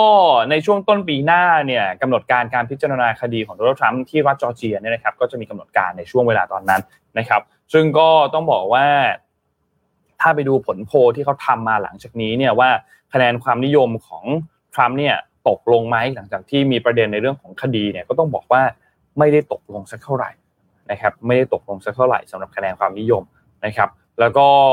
ผู้สนับสนุนของเขาเองก็ยังมีการเหมือนมาให้กำลังใจมาชูป้ายมาอะไรต่างๆด้วยนะครับ ก็น่าสนใจครับน่าติดตามครับว่าการเลือกตั้งประธานาธิบดีของสหรัฐในช่วงท้ายปีหน้าเนี่ยจะเป็นอย่างไรนะครับจะมีการเปลี่ยนแปลงหรือเปล่า แล้วก็เรื่องของคดีของโดนัลด์ทรัมป์ถ้าที่สุดแล้วจะมีการพิพากษาว่าอย่างไรนะครับ ประมาณนี้ครับ สิ่งที่น่าสนใจก็คือ เมื่อเช้าก็ฟังข่าวมา บอกคดีเนี้ยที่ที่ที่เรื่องคือแต่ละคงจำได้คือ ที่รัฐจอร์เจียตอนนั้นคะแนนมันขี่กันมากอะอ่าใช่คือเรียกว่าเฉือนกันหลักหลักหมื่นคะแนนมั้งครับในผลการเลือกตั้งนะครับเอาดูอะเผื่ออาจจะโน่นอาจจะได้หาไปดูก็ได้ครับประเด็นก็คือว่ามันมีคลิปเขาเรียกเขาเรียกเขาเรียกมันมีการให้การครับว่าโดนัลด์ทรัมป์เนี่ย และก็คณะกรรมการรอบตัวเขารวมถึงทนายส่วนตัวอะไรต่างๆ คณะกรรมการที่ที่ดูแลเรื่องการเลือกตั้งของโดนัลด์ทรัมป์เนี่ยมีการหารือทางโทรศัพท์ มาระหว่างการประชุมเลยตรงเนี้ย แล้วก็มันมีการให้การว่าทรัมป์เนี่ยพูดว่าให้ไปทำประมาณภาษาบ้านเรานะ คือไปทำไงก็ได้เนี่ยเราต้องการอีกแค่หมื่นแปดพันกว่าคะแนนเนี้ยครับ เราก็จะได้รับจอร์เจียแล้ว แล้วเราก็ไม่สามารถที่จะเราไม่สามารถเสียจอร์เจียได้ ถ้าเขาบอก ถ้าทำบอกว่าถ้าเขาได้จอร์เจีย เขาก็จะชนะการเลือกตั้ง มันมีประโยคแบบนี้คือเท่ากับความหมายคือว่าต้องการแทรกแซงผลการเลือกตั้งอ่าคือประมาณว่าไปทำมาก็ได้หมื่นแปดพันเนี่ยเหลือแค่เนี้ยทำไมหามาไม่ได้ความปรับใจความในการสนทนาของทางหาหรือทางโทรศัพท์ตรงนั้นมันเป็นอย่างนั้น คือต้องบอกว่าคะแนนที่รัฐจอร์เจียเนี่ยนะครับอะย้อนดูให้ตั้งแต่ปี 2016 เลยอะอืม2016 เนี่ยโดนัลด์ทรัมป์ชนะ และ 2020 เนี่ยนะครับที่แข่งกับโจไบเดนเนี่ยนะครับ โจไบเดนชนะ แต่ชนะแบบ เฉียดมากห่างกันหลักหมื่นอย่างที่พี่ปิ๊กพูดถึงนะครับโจไบเดนเนี่ยได้ไป2ล้าน4 7 3 6 3 3 คิดเป็น 49.5%ส่วนโดนัลด์ทรัมป์เนี่ยได้ไป2ล้าน4 61,854พูดง่ายๆก็คือห่างกันประมาณ 12,000 เสียง เปอร์เซ็นต์เนี่ยห่างกันแค่เอ่อโจไบเดนศูนย์จุดเท่าไหร่เนี่ยอืม49.5 ทรัมป์เนี่ย49.3 คือขี่กันแบบเรียกได้ว่านิดเดียวอะคือถ้าอืมมีคนพลิก 5,000 คนนี่ก็คะแนนก็พลิกกลับมาแล้วนะครับ ก็ต้องบอกว่าใกล้เคียงมากๆรวมกันทำไมไม่ได้ร้อยเมื่อกี้มีงดออกเสียงด้วยเหรอ น่าจะมีน่าสจะวเราไปอยู่ที่นั่นด้วยเหรอเอ่อไม่คนคนจะเป็นเป็นประชาชนทั่วไปอ๋อคือทั่วไปอ๋อทั่วโอเคโอเคโอเคก็แข่งเลือกไม่ถูกเลือกไม่ถูกอ๋อเรื่องไม่ถูกต้องบอกว่างดออกเสียงเป็นอะเป็นเหเหมือน swing state นะครับในอืมในในรัฐนี้ต้องบอกว่าอืมคะแนนบี้กันใกล้เคียงกันมาก ๆนะครับอืมอะพาไปดูต่อที่ข่าวถัดไปครับเขาเขาพามาข่าวนี้นิดนึงครับ เป็นข่าวแบบ ก็ เป็นตำนานอันหนึ่งที่คนพูดถึงกันมานานมากแล้วก็คือเน็ตซีเน็ตซีเน็ตซีนะครับอ่าแล้ตัววก็ตัวไดโนเสาร์ใช่ไหมอ่าใช่ใช่อ่าแล้วก็ถูกเอามาทำเป็นหนังก็มีอืมถูกเอามาทำเป็นแอนิเมชันเป็นการ์ตูนก็มีเหมือนกันนะครับ ก็มีรายงานว่าล่าสุดเนี่ยนะครับมีอาสาสมัครหลัก 200ครูนปที่เห็นเนี่ยได้นะครับจะไปดูดูอันนี้เนี่ยจะรูปเนี้ยจะรูปเนี้ยเออจะเห็นบ่อยมาก จะเป็นเป็นรูปตำนานเลยที่เป็นถ่ายเหมือนแถวสวนลุมปะเนี่ย ส่วนส่วนรูปน่าจะเป็นอีกตัวหนึ่งครับอ๋อพี่ตัวเป็นอีกตัวหนึ่งคล้ายๆกันเหมือนกันที่ที่ญี่ปุ่นเขาว่าถ่ายกันเยอะมากเลยเวลาเช้าๆไปวิ่งโอ้คนญี่ปุ่นสะพายกล้องเดินตามถ่าย คล้าย ๆ กันเหมือนกัน แต่ว่าถ่ายบ่อยมากนะครับอะซึ่งต้องบอกว่าเออเป็นหนึ่งในตำนานที่ถูกพูดถึงกันมานานและสำหรับอืมสัตว์ประหลาดแห่งแม่น้ำล็อกเนสเนี่ยนะครับอืมหรือว่าเนสซี่เนี่ยนะครับก็ 90 กว่าปีละที่ถูกพูดถึงมานะครับตั้งแต่ปี 1933 นะครับ ที่ทางด้านของผู้จัดการโรงแรมเนี่ยนะครับ มีการพูดถึงบอกว่าตัวเธอเนี่ยพบกับสัตว์ประหลาดที่รูปร่างคล้าย ๆ กับวานในทะเลสาบนะครับ ต่อมาก็ได้มีหนังสือพิมพ์ท้องถิ่นเนี่ยนะครับ ชื่อ The Inverness Courier นะครับได้มีการรายงานว่ามีการพบเห็นสัตว์ประหลาดอันนี้นะครับแล้วก็บรรณาธิการข่าวของหนังสือพิมพ์เนี่ยก็ระบุบอกว่าเดี๋ยวสัตว์สิ่งมีชีวิตที่พบเห็นเนี่ยเป็นเหมือนเป็นสัตว์ประหลาดนะครับ ก็เลยมีการพูดถึงตำนานของเนซี่เนี่ยมาเรื่อยๆครับ มีข่าว มีสื่อ มีโทรทัศน์ มีหนังก็ถูกพูดถึงสัตว์ประหลาดชนิดนี้ แล้วก็ในมุมหนึ่งก็เหมือนเป็นการดึงดูดนักท่องเที่ยวให้เดินทางมาอืมเหมือนพิสูจน์ด้วยนะครับ ซึ่งต้องบอกว่าในช่วงสัปดาห์ที่ผ่านมาเนี่ยนะครับ ก็มีในช่วงสุดสัปดาห์ที่ผ่านมาเนี่ยนะครับ ก็มีกิจกรรมค้นหาเนสซี่นะครับแล้วก็มีการจัดการโดยศูนย์ล็อกเนสในเมืองดรัมนาดรอคิตนะครับในสกอตแลนด์นะครับ แล้วก็ร่วมมือกับทางด้านของคณะอาสาสมัครที่ชื่อ Loch Ness Exploration นะครับก็มีการติดระดมโดรน ติดต้องกล้อง ติดตั้งกล้องอินฟราเรดนะครับบินสำรวจครอบคลุมเอ่อครอบคลุมทั้งพื้นที่บริเวณทะเลสาบนะครับใช้ไมโครโฟนที่สามารถตรวจจับสัญญาณผิดปกติที่เกิดขึ้นใต้น้ำได้นะครับ ซึ่งก็มีการให้สัมภาษณ์นะครับ บอกว่าพวกเขาเนี่ยกำลังจับตาดูทุกความเคลื่อนไหวที่เกิดขึ้นในผิวน้ำทะเลสาบแล้วก็ขอให้บรรดาอาสาสมัครเนี่ยมีการ บันทึกพฤติกรรมทางธรรมชาติทั้งหมดที่เกิดขึ้นในทะเลสาบแห่งนี้นะครับเพราะอาจจะมีอะไรเกิดขึ้นก็ได้นะครับ ก็เป็นเป็นการเหมือนเขาเรียกว่าระดมคนมา เพื่อที่จะพิสูจน์ตำนานอันหนึ่งนะครับว่า เอ๊ะมันมีจริงๆไหมนะครับ แล้วก็ต้องบอกว่าเป็นส่วนหนึ่งที่ต้องบอกว่ารักษาอุตสาหกรรมการท่องเที่ยวของสกอตแลนด์พอสมควรเลยล่ะนะครับสำหรับการเดินทางมาพิสูจน์ตรงนี้เนี่ยนะครับ ก็ เอามาเล่าให้ฟังสนุกสนุกแล้วกันนะครับสรุปว่าเรื่องราวนี้ไม่ได้เกิดที่ญี่ปุ่น ไม่ไม่ใช่ไม่ใช่ไม่ใช่เลยคินจังโดนเลมอนก็อยู่ที่คุณจังโดนเลมอนนะคุณจังโดนเลมอนเรื่องนี้นะคุณจังโดนเลมอนคุณจังโดนเลมอน แต่ก็ไม่นั่นแหละครับ เกิดขึ้นที่สกอตแลนด์ครับที่ล็อกเนสครับทะเลสาบครับอะก็ถ้าหาไม่เจอรบกวนคณะเนนี่เห็นที่เรือเขาสกรีนเนสซี่ฮันเตอร์เห็นไหมท้ายเรือเขาสกรีนนะครับ ถ้าหาที่นั่นไม่เจอ ยังไม่รู้มีความหวังให้เลี้ยวมาแม่น้ำโขงครับผมนะครับบ้างไฟพญานาคอ่ามาหาคำตอบนิดนึงนะ ว่าสุดท้ายเนี่ยเป็นเป็นปรากฏการณ์ทางธรรมชาติ หรือว่าเป็นเขาเรียกว่าเป็นฝีมือที่มนุษย์สร้างขึ้นครับผมเพราะว่าคำตอบนี้ก็ แหมเราก็บอกจะจะมนุษย์สร้างขึ้นมันก็ไม่ใช่ คือมันเป็นเรื่องศรัทธานะถึงขนาดถูกนำไปสร้างเรื่องสิบห้าขึ้นสิบห้าข้ามเดือนสิบเอ็ดมาแล้วอ่าครับนะครับ ก็มามาเลี้ยงมาแถวแม่น้ำโขงก่อนได้ครับถ้าท่านั้นมันหาไม่เจอเลี้ยงมาแถวนี้ก่อน หรือว่าบ้านเราจะทำเป็นภารกิจบ้างไหมครับอืมภารกิจตามหาพญานาคอะไรเงี้ยเป็นพญานาค hunter อย่างเงี้ยแหละเออปักบนเรือคา hunter ก็ไม่รู้อ่าเดี๋ยวเลี้ยวไปที่ญี่ปุ่นอีกนิดนึงครับ ก็ถ้าใครไปญี่ปุ่นใน ช่วงปีนี้นะ หลังจากเปิดโลกเปิดให้เดินทางได้แล้วเนี่ยนะครับ จะเห็นว่า โอ้โห ในโรงแรมที่ที่ญี่ปุ่นมีโรงแรมใหม่ ๆ เกิดขึ้นเยอะมากนะครับ แล้วก็มีการปรับปรุงโรงแรมเก่าเปลี่ยนชื่อเปลี่ยนหน้าตาอะไรเข้าไปใหม่นะครับ โดยบูมเบิร์กเนี่ย ได้ในงานอ้างอิงข้อมูลจาก MSCI Real Asset นะครับ ว่าตั้งแต่ต้นปี 2023 เป็นต้นมาเนี่ยนะครับนักลงทุนต่างชาติได้เข้าไปใช้เงินลงทุนกับธุรกิจโรงแรมในญี่ปุ่น ไปแล้วกว่า 2,000 ล้านเหรียญสหรัฐนะครับ ซึ่งเป็นมูลค่าสูงที่สุดเมื่อเทียบกับการลงทุนในภาคสังหาริมทรัพย์เพื่อการพาณิชย์หมดอื่นๆ ทั่วทั้งทวีปเอเชีย มากกว่าการลงทุนในธุรกิจโรงแรมญี่ปุ่นตลอดทั้งปี 2022 ซึ่งมีมูลค่าอยู่ที่ 1,400 ล้านดอลลาร์สหรัฐนะครับ ซึ่งการลงทุนในญี่ปุ่น การลงทุนในธุรกิจโรงแรมในญี่ปุ่นของต่างชาติครั้งนี้เป็นการเติบโตเร็วที่สุดในรอบเกือบ 10 ปี โดยสัดส่วนการลงทุนของต่างชาติในธุรกิจโรงแรมญี่ปุ่นเนี่ย เป็นสัดส่วนที่มากสุดต้องดู2014 นะครับ แล้วก็เรียกว่าเป็นการลงทุนที่ตอบรับกับความต้องการในการท่องเที่ยวที่เพิ่มขึ้นสูงขึ้นอย่าง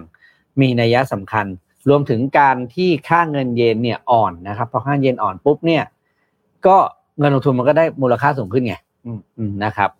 ดังนั้นเนี่ยใครที่ไปเที่ยวญี่ปุ่นนะครับ เชื่อว่าปลายปีนี้น่าจะไปเที่ยวกันระดับมโหฬารเนี่ยนะครับ เพราะว่าปลายปลายปีที่แล้วอาจจะเตรียมตัวไม่ทัน ใช่ไหมแล้วก็สปริงที่ผ่านมาช่วงซากุระที่ผ่านมาก็ยังตั้งหลักไม่ได้ครับ ผมเชื่อเป็นหนึ่งหนึ่งคนที่เชื่อว่าคนไทยน่าจะย้ายทะเบียนบ้านไปอยู่ที่ญี่ปุ่น เยอะมากในช่วงปลายปีนี้นะครับ อย่าแปลกใจที่จะเห็นโรงแรมใหม่ ๆ นะครับ อย่าอย่าอย่างงว่าเอ้ยโรงแรมนี้มันหายไปไหนอะไรบางคนเราชอบเราชอบจำเวลาเราเดินเที่ยวใช่ไหมใช่ใช่ใช่เดินแล้วเราจะเจอโรงแรมนี้ตรงสีนี้แล้วเราจะเลี้ยวขวาหรือซ้ายคุณเตรียมตัวเจอเลยว่าเป็นธุรกิจที่ เปลี่ยนแปลงเยอะที่สุดอันหนึ่งนะครับอ่าน่าสนใจครับน่าสนใจ อันนี้คือทั้งญี่ปุ่นเลยนะครับ ไม่ได้หมายถึงเฉพาะที่โตเกียวหรือโอซาก้าหรือเมืองใหญ่ๆอันนี้คือภาพรวมของทั้งทั้งประเทศนะครับครับรอไปเที่ยวญี่ปุ่นกันครับก็จะไปก็จะเป็นอะไรที่ดีนะที่ที่ที่ได้ที่ได้ไปไปไปเห็นและมีที่พักใหม่ๆ เพราะว่าอาจจะที่พักรุ่นเก่าๆก็จะแบบมีความห้องก็จะเล็กๆเออจริงนะพี่ที่พักเก่าๆก็จะเล็กๆแต่ญี่ปุ่นอะเนาะด้วยความที่สิบหกตารางเมตรนี่คือ standard ใช่ไหมสิบหกตารางเมตร เดินเดินทางเดินเนี่ยวางกระเป๋าแผ่เดินข้ามละเดินข้ามใช้เดินข้ามกระเป๋าเอานะครับเต็มละนะครับ เข้าไปปุ๊บก็เจอเตียงเลยนะครับอะพาไปดู Morning Talk ครับปิดท้าย Morning Talk กันนิดนึงครับเรื่องของเรื่องที่ที่เลือก Morning Talk อันนี้มาเนี่ยนะครับ เพราะว่าเมื่อวานเนี่ย ตัวตัวพี่เองพี่เห็นข่าวหนึ่งในกรุงเทพธุรกิจครับก็มีการเหมือนกับเป็นเป็นคอลัมน์เขาพูดว่าเหตุใดการศึกษายิ่งสูงยิ่งว่างงานนะครับ โดยมีบทอ่า เขาเรียกว่ามีบทสรุปจากรายงานที่ออกทำการสำรวจนะครับ บอกว่า อันนี้จะขอบคุณข้อมูลจากกรุงเทพธุรกิจนะครับบอกว่า ในจำนวนผู้มีงานท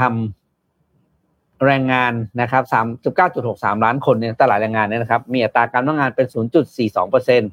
แต่ในจำนวนของคนที่ว่างงานเนี่ยครับ จากศูนย์ศูนย์จุดสี่สองเปอร์เซ็นเนี่ยนะ พบว่าทุกๆการว่างงานหนึ่งร้อยคน ครับ จะ เป็นคนที่จบระดับอุดมศึกษา 46 คน แปลว่าเกือบครึ่งอืมนะครับ เป็นคนที่ว่างงานที่จบระดับมปลาย 15 คนมต้น 18 คน จบประถม 18 คน และต่ำกว่าประถมศึกษา คือแทบไม่ได้เข้าโรงเรียนเลยเนี่ยคือแค่2คนความหมายของอ่าตัวรายงานเนี่ยครับผลสำรวจเนี้มันเป็นมันเป็นตัวเลขที่น่าคิดว่าทำไมยิ่งเรียนสูงยิ่งตกงานอ่าเพราะว่าคนว่างงานร้อยคนนะ มีคนที่จบประถมแค่สองคน ขณะที่จบอุดมศึกษาถึงสี่สิบหกคนอืมนะครับแปลว่ามันเคยเป็นมันก็เลยเป็นการตั้งคำถาม ว่าระบบการศึกษาของเราเป็นอย่างไร ครับ เวลาที่คนเราใช้ไปกับการเรียนเพื่อหวังว่าเรียนจบมาแล้วจะมีงานทำมันยังเป็นเขาเรียกว่าเป็นแนวแนวทางการใช้ชีวิตหรือเส้นทางชีวิตที่ถูกต้องหรือเปล่า อ่าใช่อ่าพูดง่ายๆสมมติเราเราถ้าสมมติเรามีเป้าหมายชีวิตแค่ว่าเรามีงานทำเลี้ยงตัวเองได้อะครับนนท์ไม่ต้องเรียนหรอกอ่าก็ใช่ เพราะว่าจบไม่จบคือไม่เข้าโรงเรียนเลยเนี่ยแค่สองคนจากร้อยนะครับ อ่า ก็จริงครับ ในขณะที่สี่สิบหก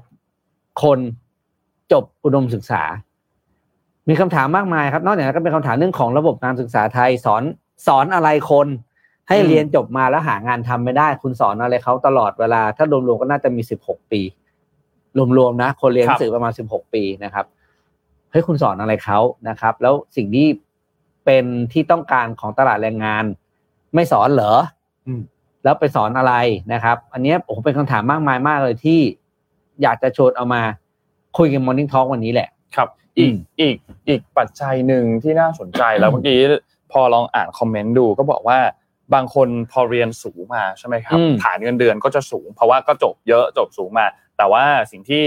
สิ่งที่เอ่อ ยังไม่มีก็คือประสบการณ์ อาจจะยังไม่เคยทำงานมาก่อน ไม่มีประสบการณ์เพราะฉะนั้นในมองมุมมองในมุมหนึ่งอาจจะจ้างคนที่ไม่ต้องเรียนสูงมาก จบปริญญาตรีมาพอละ แล้วก็จ้างสองคนจ้างสามคน อาจจะได้จำนวนคนเยอะกว่าไหมอันนี้ก็เป็นอีกหนึ่งมุมมองหนึ่งที่ที่ในบ้านเราอาจจะต้องต้องคิดกันนิดนึงเนาะเพราะถ้าเทียบจริงๆเนี่ยจบอัตราใช้คำว่าค่าแรงขั้นต่ำค่าแรงลาค่าจ้างเริ่มต้นของกาครัรบเริ่มงานเนี่ยครับสมมุติ ปอตรีเอาแบบใช้อัตราแบบทั่วประเทศนะครับ ไม่ใช่ในกรุงเทพจะอยู่ที่ประมาณหมื่นห้าอะถูกไหมหมื่นห้าเนี่ยถ้าเทียบกับค่าแรงของลูกจ้างรายวันตอนนี้อยู่ที่ประมาณสามร้อยสามสิบสามร้อยห้าสิบาท ครับ ส่วนต่างมันไม่มากอย่างที่นนท์พูดใช่เขาก็เลยไปจ้างรายวันเนี่ยเพราะรายวันเนี่ยมันมันปลอดภาระอื่นอีกเยอะนะอ่าใช่ไม่ผูกมัดด้วย ไม่ผูกมัดไม่มีสัญญาการจ้างงาน ไม่ต้องจ่ายประกันสังคมให้เขาไม่ต้องดูแลนู่นนี่นั่น เนี่ย มันเลยเป็น จุดบอกว่าทำไมการศึกษาสำคัญมาก โครงสร้างของการศึกษาสำคัญมากเพราะเรียนมาแล้วเนี่ย ก็ทำงานได้ไม่เต็มที่อืมไม่คงเวลาที่เสียไปนะครับ ครับ นี่คอมเมนต์อันนี้ก็บอกว่าบางทีสายที่เรียนมาสูงสูงๆแบบสูงมากไปเลยเนี่ยอืมในไทยบรรยากาศก็ไม่น่าทำงาน ส่วนในระดับของปอตรีเนี่ยปัจจุบันก็มีเยอะ แถมบางคนที่เรียนระดับปอตรีมาก็สู้ในสายอาชีพไม่ได้ ในแง่ของเรื่องความพร้อมในการทำงานอืมอะอันนี้ก็ก็เป็นอีกหนึ่งมุมมองที่คิดว่าน่าสนใจเหมือนกัน นะครับมีคอมเมนต์อันไหนอีกไหมครับเดี๋ยวทีมงานเอาคอมเมนต์ที่น่าสนใจ เพิ่มเติมขึ้นมาให้ดูบนหน้าจอนิดนึงครับอะนี่บอกว่าปริญญาคุณภาพต่ำก็เยอะครับอืมบริษัทก็ไม่รู้ว่าจะจ้างทำไมบางทีก็ไม่คุ้มอืมคนที่เรียนสูง แต่เขามีคุณภาพก็อาจจะไม่ได้มีปัญไม่ได้เจอปัญหาอันนี้สักเท่าไหร่นะครับ ซึ่งก็ต้องยอมรับเลยว่า ระดับที่เรียนสูงมาเนี่ยกับ เขาเรียกว่าประสบการณ์ที่เคยทำหรือพอร์ตที่เคยทำมากิจกรรมต่าง ๆ ที่เคยทำมาในช่วงมหามหาวิทยาลัยเนี่ยนะว่าอันนี้ก็เป็นอันหนึ่งที่สำคัญมากๆเหมือนกันอืมเด็กจบใหม่มา แต่ว่าเคยเคยไปฝึกงานทำในอีเวนต์อันอะไรบางอย่าง หรือเคยไปฝึกงานในบริษัทอะไรบางอย่าง ได้ทำโปรเจกต์อะไรที่น่าสนใจแล้วได้เห็นประสบการณ์ ได้มีความเข้าใจการทำงานในระดับของบริษัทมากขึ้นนะว่าประสบการณ์อันเนี้ยก็เป็นหนึ่งในพอร์ตที่อยู่ใน CV อยู่ในเรซูเม่ที่สำคัญมากๆเหมือนกัน อย่างอย่างความเห็นของคุณคุณผู้ชมท่านเมื่อกี้ที่เรื่องของปริญปริญญาคุณภาพต่ำใช่ไหมคครัรับ อันนี้ก็ต้องบอกว่าพอดีเราเป็นเราเป็นคนเรียนอะ เราเราไม่ได้มีโอกาสเลือกมากนักหนึ่งนะครับ อ่าใช่สองก็คือเราไม่รู้เรามหาลัยแล้วเขาสอนอะไรเรา จนกว่าเราจะเข้าไปมันเรียมันไม่ได้มีพรีวิวเหมือน Netflix ครับครับอ่าอ่านะครับ ก็บางทีเองเราก็ต้องมองว่าเออปัญหาจริงมันเป็นปัญหาที่มันไม่มันส่วนหนึ่งอาจจะเป็นปัญหาที่ตัวคนเรียนอะไม่ได้ตั้งใจเรียนไม่ได้นู่นนี่นั่นก็มีอ่าด้วยครับ แต่ด้วยสิ่งที่สอนนะครับ ครับ แล้วก็คุณภาพของคนที่สอน ก็ไม่ไหวเหมือนกันเพราะฉะนั้นน่าจะเป็นมันเป็นปัญหาเชิงโครงสร้างจริงๆเรื่องหลังจากค่าตอบแทนของคนอ่าคนสอนที่ทำให้แบบไม่จูงใจตัวโครงสร้างงานระบบงานที่ต้องให้มานั่งทำเอกสารแบบเยอะแยะไปหมดจนไม่ได้มีเวลาพัฒนาการสอนอะไรเงี้ยสุดท้ายผลมันเป็นตกไปที่คนเรียน อืมนะโอ้โหเราเคยคุยคุยในสอนหาทำเรื่องนี้คุยมาสามสี่ตอนแล้วมั้งเรื่องการศึกษาเนี่ยใช่ครูวันวันๆไม่ต้องทำอะไรครับทำแต่รายงาน ครับอย่างเงี้ย คือแบบรายงานประชุมอะไรก็ไม่รู้อะสรุป เหนื่อย นั่นสิครับต้องนั่นสิเอ่อเห็นใจเด็ก ๆ ที่ต้องเข้าเข้าในเข้าเรียนในระบบการศึกษาที่ มันไม่เอื้อให้เขามีอนาคตอะครับอืมนี่พี่โทมัสก็เข้ามาพูดถึงบอกว่ากระทรวงอบเนี่ยก็คุยเรื่องนี้กันอย่างซีเรียสอยู่ ดังนั้นรัฐมนตรีคนใหม่ที่จะเข้ามาเนี่ยก็จริงป็นเหรอเขาคุยกันด้วยเหรอคุณโทมัสนี่เขาบอกเขาเนี่ยเขาคุยกันเรื่องรัฐมนตรีอยู่เปล่า เขาเขาเก่งโผอยู่ว่าใครจะมาเป็นรัฐมนตรีหรือเปล่าใครนะเาชื่อใครนะรัฐคุมณนตทรีรงคุณทรงศักดิ์ทองศรีครับอ่าที่เป็นจากพรรคภูมิใจไทยนะครับท่านเป็นใครอะท่านมีแบ็คกราวด์คือใครนนท์หาให้เลยว่า เพราะว่าจริงๆแล้วคือปัญหาเรื่องการศึกษานี่แบบโอ้ยเป็นเรื่องใหญ่จริงๆครับแล้วมันจะเป็นผลระยะยาว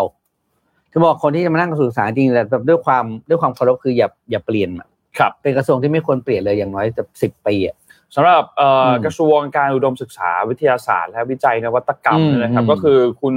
เอ่อทรงศักดิ์ทองศรีเนี่ยนะครับ ก็อะเล่าให้ฟังเลยแล้วกันอืมก็จบสวนกุหลาบครับนะครับ แล้วก็มีนิติศาสตร์บัณฑิตนะครับ จากมหาวิทยาลัยรามคำแหง แล้วก็ปอโทเนี่ยสาขารัฐประสานเอ่อประสานศาสตร์นะครับจากมหาวิทยาลัยอีสเทิร์นเอเชียนะครับอืมซึ่งก็ต้องบอกว่าตระกูลทองศรีเนี่ยเป็นหนึ่งในตระกูลใหญ่อีกตระกูลหนึ่งในจังหวัดบุรีรัมย์ ถ้านอกเหนือจากทางด้านของตระกูลชิดชอบนะครับ ก็มีคุณเพิ่มพูนทองศรีนะครับ ที่เคยเป็นทั้งสวบุรีรัมย์แล้วก็เป็นสสบุรีรัมย์นะครับ แล้วก็มีคุณเนี่ยแหละครับทรงศักดิ์ทองศรีเนี่ยนะครับ แล้วก็ต้องบอกว่าเข้ามาในสนามการเมืองเนี่ยเคยเป็นประธานกรรมธิการการท่องเที่ยว เคยเป็นผู้ช่วยเลขานุการรัฐมนตรีกระทรวงการคลังนะครับ เป็นผู้ช่วยเลขาเลขานุการรัฐมนตรีกระทรวงศึกษาธิการนะครับ แล้วก็เคยเป็นโฆษกคณะกรรมการการทหาร นะครับเคยเป็นรองรองประธานคณะกรรมาธิการสาธารณสุขนะครับรองประธานคณะกรรมาธิการการเกษตรนะครับเป็นวิปประสานงานพักร่วมรัฐบาลนะครับเป็นอดีตรัฐมนตรีช่วยคมนาคม แล้วก็อดีตรัฐมนตรีช่วยรัฐมนตรีช่วยมหาดไทยนะครับ ปัจจุบันก็เป็นรองหัวหน้าพักภูมิใจไทยนะครับแล้วก็เอ่อกำลังจะอยู่ในตำแหน่งเนี่ยแหละครับรัฐมนตรีการอุดมศึกษาอืมซึ่งเป็นการเอ่อก็กำลังจะเข้าสู่ตำแหน่งอย่างเต็มตัวอืมนะครับอันนี้ก็น่าสนใจเหมือนกันนะครับอืมอะ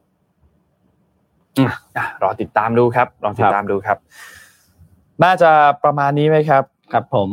น่าจะประมาณนี้นะครับ น่าจะประมาณนี้ครับสำหรับอ่าอัปเดตข่าวสารกันในวันนี้นะครับ ก็ต้องบอกขอบคุณท่านผู้ฟังทุกๆท่านมากนะครับ ที่ติดตาม MDR ในเช้าวันนี้วันจันทร์นะครับ ก็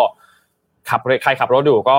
ขับรถกันดีๆนะครับอืมค่อยๆขับนะครับ ขอให้เดินทางโดยสวัสดิภาพนะครับ แล้วก็ใครทำงานก็ ขอมีความสุขกับการทำงานในสัปดาห์นี้นะครับ วันนี้ขอบคุณสปอนเซอร์หลักของพวกเราครับ Mitsubishi Pajero Sport Elite Edition นะครับ จุดสตาร์ทความแตกต่างนะครับ และขอบคุณท่านผู้ฟังจากทุกๆ ช่องทางที่ติดตาม MDR ในเช้าวันนี้เลยนะครับ ก็ขอบคุณทุกคนมากๆนะครับ ก็พบกันใหม่อีกครั้งหนึ่งในวันพรุ่งนี้วันอังคารนะครับ สัปดาห์นี้ไม่มีวันหยุดนะครับพบกันทุกวันเลยนะครับ แล้วก็ถ้าจะไม่ผิดเหมือนวันที่เหลือเนี่ยจะพบกันเป็น จากบ้านนะครับ from home อ่า from นะ home ครับตลอดวันนี้เราเข้าสตูหนึ่งวันนะคขอรับลางานไปไปทำงานเซี่ยงไฮ้สามวันนะครับครับผมจะเป็นครั้งแรกในชีวิตที่ไปเซี่ยงไฮ้แล้วก็แบบเตรียมตัวเหมือนคนบ้าครับ ไม่รู้ว่าไปที่นู่นมันใช้เงินยังไงเว้ยอาลีเปย์บีแชทเปย์เงินสดยูเนียนเปย์คือเตรียมไปหมดทุกอ่าอย่าง แต่ยังผูกบัญชีไม่เสร็จนะครับ เพครับราะว่ามันจะมีเงื่อนไขหลายอย่างคือใครจะไปจีนต้องเตรียมตัวดีนะครับ เพราะครับว่าเขามีเงื่อนไขอะไรต่างๆเปลี่ยนเยอะมากในเรื่องการจ่ายเงิน ในช่วงโควิดเขาเปลี่ยนแปลงค่อนข้างเยอะ ตอนนี้ก็เลยเหมือนคนบ้าเลยครับครับคือผมเอาไปทุกอย่างเลย เพราะว่ากลัวเผื่อไม่มีข้าวเผื่อไว้กินก่อนเออเผื่อนะไว้ก่อนนะครับก็ขอบคุณทุกคนมากครับ แล้วพบกันใหม่อีกครั้งหนึ่งในวันพรุ่งนี้วันอังคารครับอืมสวัสดีครับ สวัสดีครับ Mission Daily Report start your day with news you need to know